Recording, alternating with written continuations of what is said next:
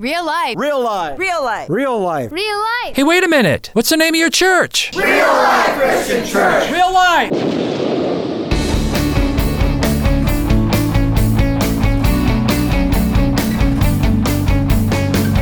Get real with another edition of Think About It real life messages from Pastor Dennis Rasper from Real Life Christian Church.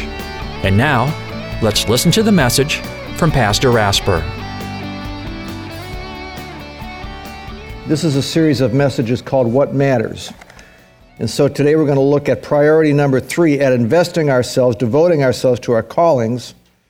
And this series, early in the year, is about what we devote ourselves to. First, our relationship with God. Second, family. Third, our callings. So now we want to think about the will of God. God has a sovereign will and He has a permissive will. When I think about the sovereign will of God, that's something that God decrees and it's absolutely irreversible.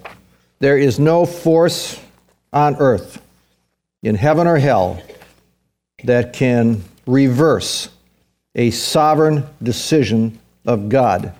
And when I think about those sovereign decisions of God, the first thing I think about is Ephesians chapter 4. God chose me to be his own. For he chose us, verse 4. I'm sorry, Ephesians 1, verse 4. For he chose us in Christ before the creation of the world to be holy and blameless in his sight in love. And the only place we're going to be holy and blameless, of course, is in heaven. And nothing will ever, ever read that, that. See that that's why it makes no sense that you can lose your salvation. That's a sovereign, irreversible decree of God. That's a sovereign, reversible, irreversible decree of God. So I know because that is a sovereign decree of God. One day I will be with the Lord. Now uh, you, you, you may say to yourself, "Well, I can go and indulge my flesh. I can't be since I can't lose my salvation." Yeah, but if you do that, get ready for some get ready for some pain because Hebrews 12:7 tells us that God disciplines us as sons, and Hebrews 12:11 says it's not pleasant but painful. God's not going to let you get away with that. And so we've got the sovereign will of God, we have the permissive will of God. He wills certain things for us and they're all good, but he allows us the freedom to say, no, I don't want to go that way. I want to do my own thing. And that's where our callings come in. When I was growing up during my last year of high school, I got this sense in my heart that I wanted to, um, I got this growing sense I wanted to go into the ministry. And all the, all of the job possibilities didn't interest me. I had no desire for anything else. And the deal is, our family had a friend. We had a friend who owned a grocery store. And that friend wanted me to train to be a meat cutter. I've said this before and get into the grocery retailing business. And he was going to teach me the whole grocery retailing business. I mean, that was about, he was a good friend of the family, and that was about the closest thing you can get to a guaranteed future. He really wanted me to teach, he wanted me to learn the meat cutting trade. He said, he said, that's where it is today. We don't have a whole lot of meat cutters. I'm going to teach you the whole retailing business. And one day I'm going to make you a partner in my store. He intimated that. He didn't say that. He intimated that to my dad. Anyway, Today, I could have been the manager, assistant manager of a, a giant eagle in Cleveland. That's their big food chain. And that would have been very cool. But I would have missed his best. See, that's his permissive will. Now, with that in mind, we, you've got the sovereign will of God and the permissive will of God. With that in mind, do you give God your very best in your callings? I mean, the best of who you are, the best of what you are, with the resources you have. God wants you to give him the best that you have, and that leads me to two guys, one whose name is Bezalel, the other whose name is Aholiab. Okay, so, um, before the uh, people of Israel built their beautiful temple, uh, temple under King Solomon, they worshipped in a tent, and the tent was called a tabernacle. And they would haul this thing during 40 years of desert wilderness, wilderness wandering. They would haul this thing from place to place, and they would take it up, set it down, take it up, set it down. And the Levites would carry this thing. That's the priestly class would carry this tabernacle from place to place for 40 years, along with all the temple furniture, the altar, the curtains, and everything. And see, God wanted the best for His his tabernacle. He wanted the best craftsmen to build the articles of the tabernacle. And that's where you meet these guys, Bezalel and Aholiab. And you don't want to name your kids Bezalel or Aholiab. But this is Exodus 31, beginning in verse 1. Then the Lord said to Moses, See, I have chosen Bezalel, son of Uri, son of Hur, of the tribe of Judah, and I have filled him with the Spirit of God, listen now, with skill and ability and knowledge in all kind of crafts, to make artistic designs for work in gold, silver, bronze, to cut and set stones, to work in wood, to engage in all kinds of craftsmanship. Moreover, I have appointed Aholiab, the son of so-and-so, to help him. Also, I have given skill to all the craftsmen to make everything I have commanded you to make. And so God endowed these guys with these gifts and talents before he ever created them. He had a good purpose for these guys, a calling, if you want to call it that, to be craftsmen and create beauty. But, here they, but, but, but here's a principle we're going to look at in a few minutes. When God calls you to do something, and He called Bezalel and Aholiab, He equips you because these two guys developed, they developed the gifts that the Holy Spirit had put in them. I mean, you're gifted by God in a specific way. He says, I have filled him with the Spirit of God, with skill, ability, knowledge, and all kind of crafts, and so on and so forth. And they followed God's leading, see, and they developed those gifts that God had put in them. And they were blessed, and in turn, they blessed other people with all the beauty they could create, see? And more important, they fulfilled God's purpose for them. That happens when you allow God to lead you and don't go your own direction.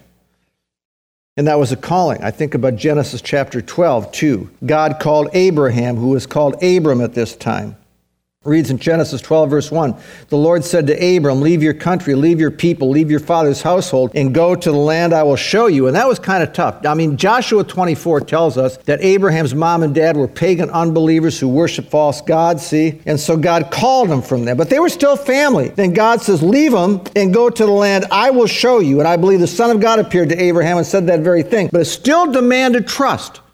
God called him. It demanded trust to leave his mom and dad, his brothers and sisters, and everything familiar and go he knew not where. But God promised him, if you do this, look at, look at all the promises in Genesis 12, 2. I will make you into a great nation. That's Israel. I will bless you personally. I will make your name great, and you will be a blessing to lots of people. That, that, that's great. I will bless those who bless you, and whoever curses you, I will curse. That means they take on you or your descendants. God says they're taking me on. That's precious. And here's the biggie and all the peoples on the earth will be blessed through you because he would be the progenitor of the Messiah, the Savior Jesus Christ. All this if he followed God's leading. And in verse 4, the Word of God says So Abram left and did exactly as the Lord God has told, had told him. Now, what I'm saying is this God's gifted you. He's gifted you with very specific gifts like Bezalel and Aholiab. And He will lead you to the specific calling, the specific place He wants you to be, like Abraham. And for a lot of us, that's our jobs. And we want to give Him our best. And whatever our calling is, that's priority three in this series what matters. So here comes a bunch of points on devoting ourselves to our calling. How do you know? How do you get God's calling, first of all? How do you know where God's leading you? How do you know what your calling in life is? Well, folks, you got to begin with the obvious. It begins with prayer. God answers prayer. And here's a great prayer Father, lead me where you want me to go. You want God's leading? Here's, here's what you need to do if you, if you want God's leading fast a breakfast or a lunch. Take some time and fast. Don't tell anybody you're doing it. You want God's leading, just take that time and fast. And when you take that time, instead of just fasting and going about your day, take time to pray.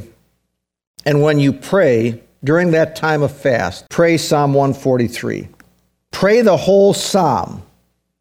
But I'm just going to look at verse 7 and a few other verses where David writes, Answer me quickly, O Lord, my own spirit fails. And as a child of God, you have a right to say that to him. Answer me quickly, O Lord. Then I look at verse 8 let the morning bring me word of your unfailing love, for I put my trust in you. Now look at the rest of verse 8. Show me the way I should go, for to you I lift up my soul. Then you jump down to verse 10. Teach me to do your will, for you are my God. May your good spirit lead me. Look at that on level ground. And what does that mean? May your good spirit lead me on level ground and all obstacles are removed. And now I can see it. Now I can see clearly the direction God wants me to go. That's a great prayer. Fast a meal. Show God you're serious. You show God you're serious when you fast. I really want your direction. And you pray that. You pray Psalm 143. That's how you get God's leading. I mean, you want God's leading. Here's, here's another principle. The more saturated you are with the Word of God, the more you're going to hear His voice. There's no other way. The Holy Spirit guides us using the Word of God. And the more deeply you're into that Word, the less you're going to wonder, oh, where does God want me? I mean, this is so important. The more you digest the Word of God, the more you will sense. You will sense God's leading. Listen, God leads in a bunch of ways, but the way He leads primarily in me is this I sense it. I know and hear. This is where God's taken me. This is where God wants me to go. Sometimes I don't understand it, but I sense it, folks, and I know. Now, here's a caution. If you don't study the Word on a regular basis, and you sense this is what I need to do, and you, you think you're getting a leading from the Holy Spirit of God, and you're really not studying the Word of God, then you got to be real careful because that's probably not from God. You're saying to yourself, oh, this is the way I should go. I feel it in my gut. And you are not a student in any sense of the word of the Word of God. I got to say, that, that, that, that's probably not God. That, that, that, that, that's probably your flesh. And so before you go that way and really mess up your life, I would get some confirmations from people who do study the Word of God. Just sit down and talk to them and say, This is what I want to do with my life. Does this line up with the Word of God? And man, I would get on my face, man, and I would fast, and I would pray, and I would pray Psalm 143. I mean, one more time. I mean, the, the more you study the Word of God, the more you are going to sense the leading of the Spirit. I mean, God leads in a number of ways, too. He leads you through other people. God does that. So listen to people who have the mind of God. God will also create circumstances and open and close doors. God works when you're yielded to Him and you really want His leading and you go to Him in prayer and you're saturated with the Word of God. You really want God's leading like that. He's going to take you the right direction. That's how you hear the voice of God. So you ask yourself, where's God leading you? Sunday before last, I watched Charles Stanley, and he said this. He, he, he, he talked about how he challenged people. He challenged people about their direction in life. And they said, Oh, oh I prayed about it. And he asked them, um, does, does where you're going, does that line up with the Word of God? And, and they got very uncomfortable with that. And one lady in her 40s said, Well, I'm going to marry this guy and I prayed about it, and Charles Stanley said, Well, is he a believer? Does that line up with the Word of God? And she says, Well, not yet. And he quoted 2 Corinthians 6:14, which says, "Don't be unequally yoked with unbelievers." And she didn't want to hear that. Oh, but she prayed about it. Folks, listen. The Holy Spirit is never ever ever going to lead you contrary to the truth he's given you in his word. Never going to lead you contrary to the truth. Well, you can pray about it till Jesus comes again, and if it's contrary to the word of God, and the word of God says do it or don't do it, the Spirit's never going to tell you something else. You know, people say I have a peace about this decision. What do you mean you got a peace about it? They tell me that a lot. And so I'm going to challenge that and ask, is it God's peace? You can convince yourself that anything is right. Now, if you have to convince yourself it's not God's peace. Remember that. If you have to talk to yourself and debate with yourself and convince yourself, don't tell me I have the peace of God. Come on. That is not God's peace. So don't go there. If it's not God's direct, if it's not God's direction, the Holy Spirit will never give you peace. You will never have God's peace if it's not His direction. If you have truly prayed and investigated His will in the Word, and there's any hesitation in you, then man, don't you go there. The Spirit's saying no, and that's God's love. That's God's grace leading you. Here's another principle to consider about our callings: be available and be flexible. You know, sometimes I preach it myself more than other times, and this is one of those times. See, we can get our lives so planned and so structured. You don't give God the opportunity to break in, see? And the bottom line is that is pure pride because if you don't give God the opportunity to break in, you're saying, I know where I should go. I know the direction of my life. I know what's good for me more than God, more than our omniscient God, and that means our all knowing Father. I remember the time a guy called me told me what's going on in his life, and he just said, Would you pray for me? Well, that's a given. I'll do that because that is the most important thing I can do to work at resolution. But I sensed after we quit talking, I sensed this guy needed more time on this whole deal.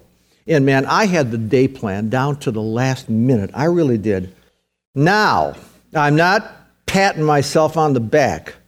I'm just saying this because this works. This works. So I called him back, and this was not easy because I had the day planned. But I said, We need to talk more about this. I said, You got time to meet me at, at Big Boy on 21 in Van Dyke. He lived near there. Do you know how many doors that opened? Um, I mean, into his life personally, and really, and, and, I was able to connect with his, his brother, his mother, and, and, and, and just, just with the Word of God, and, and, and all because God was moving me out of my routine, and I was able to break with that, with that routine. And that's a very tough thing to do to break with routine. You know, you got to pray about this. You got to say, Father, you got to, Father, help me to be available when you lead and actually want to use me to accomplish your purpose. You got to pray like that. This is so good. Now think like this. You got to think like this. When God's trying to break you out of your routine, you got to think like this. God is now giving me the responsibility and great opportunity of accomplishing his purpose in somebody's life or some sort somebody or some circumstance. Man, think like that, man. God's trying to pull you out of something, break with your routine, the same stuff you do all the time, and you just say to yourself, God, you're, you're using me you're moving me because you want to use me now to be part of somebody's life or part of this circumstance to accomplish your wonderful purpose in somebody's life.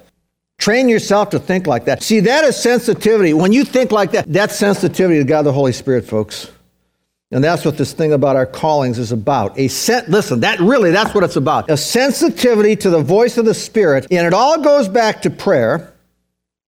It all goes back to being immersed in the Word of God and you know, one thing I didn't mention, if you want to be sensitive like that to the voice of the Spirit, it all goes back to John 14 23 and self denial. You, you want the Holy Spirit to speak to your heart and direct you, man, you got to deny yourself. And that is John 14 23, where Jesus replied, If anyone loves me, he will obey my teaching, obey my teaching, and my Father will love him. Now look at this. And we together, me and my Father, will come to him and make our, our home with him. See, you make choices to obey the Word of God and deny your flesh and deny what you want to do you demonstrate your love for God by denying your flesh and obeying Him. And what does this Word of God say? He becomes family. And look at that again. You, you obey his, I mean, you obey his teaching. Jesus says, Me and my Father will make, let get this now, our home with you. He becomes family. There is an intimacy there. And the Spirit of God will reveal the deep intimate things of the Father's heart to you when you deny yourself and when you're immersed in the Word.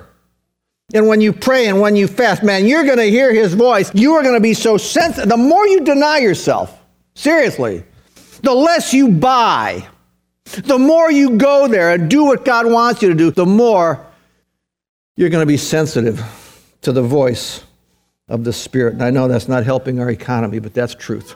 So, what matters? Priority one, our relationship with God. Priority two, fa- family. Priority three, in this series, our callings. Next week, priority four, yourself. Here's another principle from God's word about our callings. Where God leads you, He will equip you. He will equip you. He will equip you to handle it. I just go back to Abraham and Genesis 12. God says, Leave your parents, leave your brothers, leave your sisters, leave those close ties, break with them and the key is, you know, God, God, God asked him to do all this, but verse 4 of Genesis 12 says, So Abraham left and did as the Lord had told him.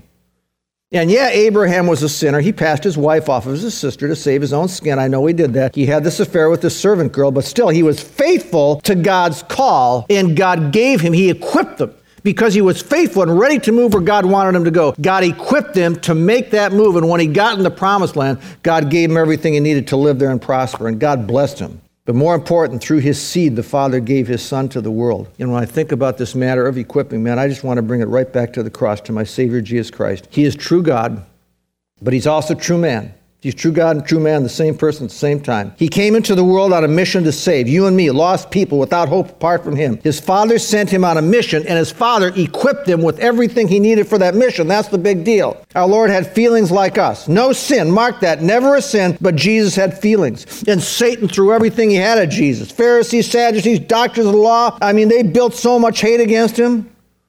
I mean, I read the Gospels and, and I see how Jesus started his ministry. And when he started his ministry, all these crowds are following him. And he says, Love your enemies, take up your cross, and follow me. And I, I challenge you to read the Gospels. At the beginning of the Gospels, he's got all these crowds. They start saying, Love your enemies, you know, turn the other cheek, take up your cross, and follow me. And by the end of the Gospels, he's got 12 guys. That's it. I, I can imagine Jesus praying alone in. Um, in some field or some cove, Father, it's getting closer. The hour is near. I look at Matthew 16, 21, and I put myself in the position of the disciples. In Matthew 16, 21, he says, From that time on, Jesus began to explain to his disciples that he must go to Jerusalem, suffer many things at the hands of the elders, chief priests, teachers of the law, and that he must be killed and on the third day be raised to life. Here's his disciples. Listen to this. You're going to go down to Jerusalem, suffer, be killed. Come, You've been out in the sun too long, Lord that they couldn't understand it. And then what about all this rising from death stuff? Come on. That made no sense. In Gethsemane's garden, his three closest companions, Peter, James, and John, fell asleep.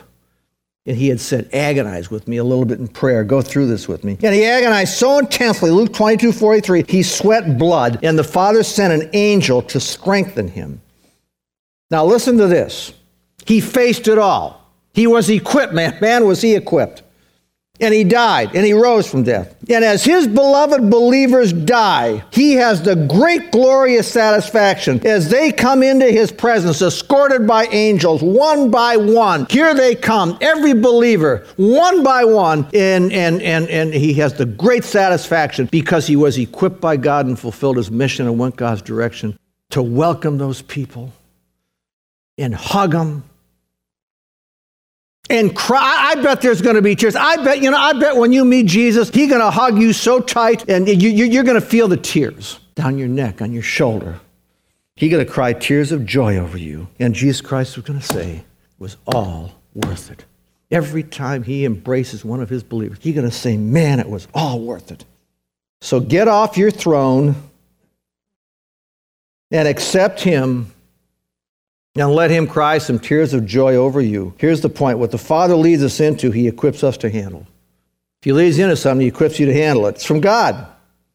I mean, if you're in it, and it's, and, you, and it's God's will, man, if you're in it, He will equip you because right now there's a bunch of you folks saying, I want to get out of this. That's nonsense. God led you into it. You got to stay in it. Don't get out of it. See it through. And one day, like Jesus, you will have such great satisfaction that God is working out His purpose through you. For, for lots of us, a big part of our calling is our job. And, and I, am not going to go into this in any depth, but just you got to look with me at Colossians chapter 3. I'll do this as quick, quick. Look at Colossians chapter 3. This is verse 22. He addresses employees in verse 22 and he calls them slaves. That means employees. Obey your earthly masters, okay, in everything and do it not only when their eye is on you to win their favor, but with sincerity of heart and reverence for the Lord. See, so slaves is for us employees, anybody who has a boss. And I know any number of people who have very difficult bosses, and it's very difficult to go to work every day and to have to face that. And I've said to any number of people, and I mean this, that I believe that is your greatest test of devotion to the Lord. To go to that situation, that circumstance every day and not liking it and having to give it your best, your 200%, to earn the respect of that boss or those people that you have a difficult time with. That is a great test of your faith, man, of your, of your devotion. And that's what God's word says we are called to do. Because I look at verse 24 of Colossians chapter 3. It says, um, Since you know that you will receive an inheritance from the Lord as a reward, it is the Lord Jesus Christ you are serving. Verse 23. Whatever you do, work at it. Notice this with all your heart as working for the Lord. I mean, that should be in every area of your life. You're doing it for the Lord, and so you give it your best. I mean, if you slop by just to get paid, or because you have seniority and you know they're not going to lay you off, so you give it your least, people, that is not from God. That's right from hell. Here's one last comment on your job it's your mission field. Think of it like that. You're there by God's plan. God brought you into a group of people, not to clobber them with the Bible, but to build into their lives. And so you don't complain about your job. You let people know how much you like, I mean, how much you appreciate, not necessarily like, but at least appreciate your job. See, what you're doing is you're building bridges into their lives, and you will. When you act like that, you'll have an opportunity to tell them what God's done in your life. When, you, when they begin to trust you, because they see something deeper in you. They see a connection with the Lord inside you. They will begin to share their personal problems with you. And you have this opportunity to speak the Word of God into their lives. And I'll tell you, man, when it, when it gets that good, you are fulfilling God. You, you, you, you're where God wants you to be, baby. I'll tell you. You are fulfilling God's purpose for your life. You're going His direction. You're doing what you're called to do. Think About It is sponsored by Real Life Christian Church. Real Life Christian Church meets in Endeavor Middle School, 22505 26 Mile Road, just west of North Avenue in Ray, Michigan. Sunday service starts at 10 a.m. Visit us on the web at rlcc.us. Never miss a single message from Pastor Rasper. Just go to faithtalk1500.com and download the Real Life Podcast.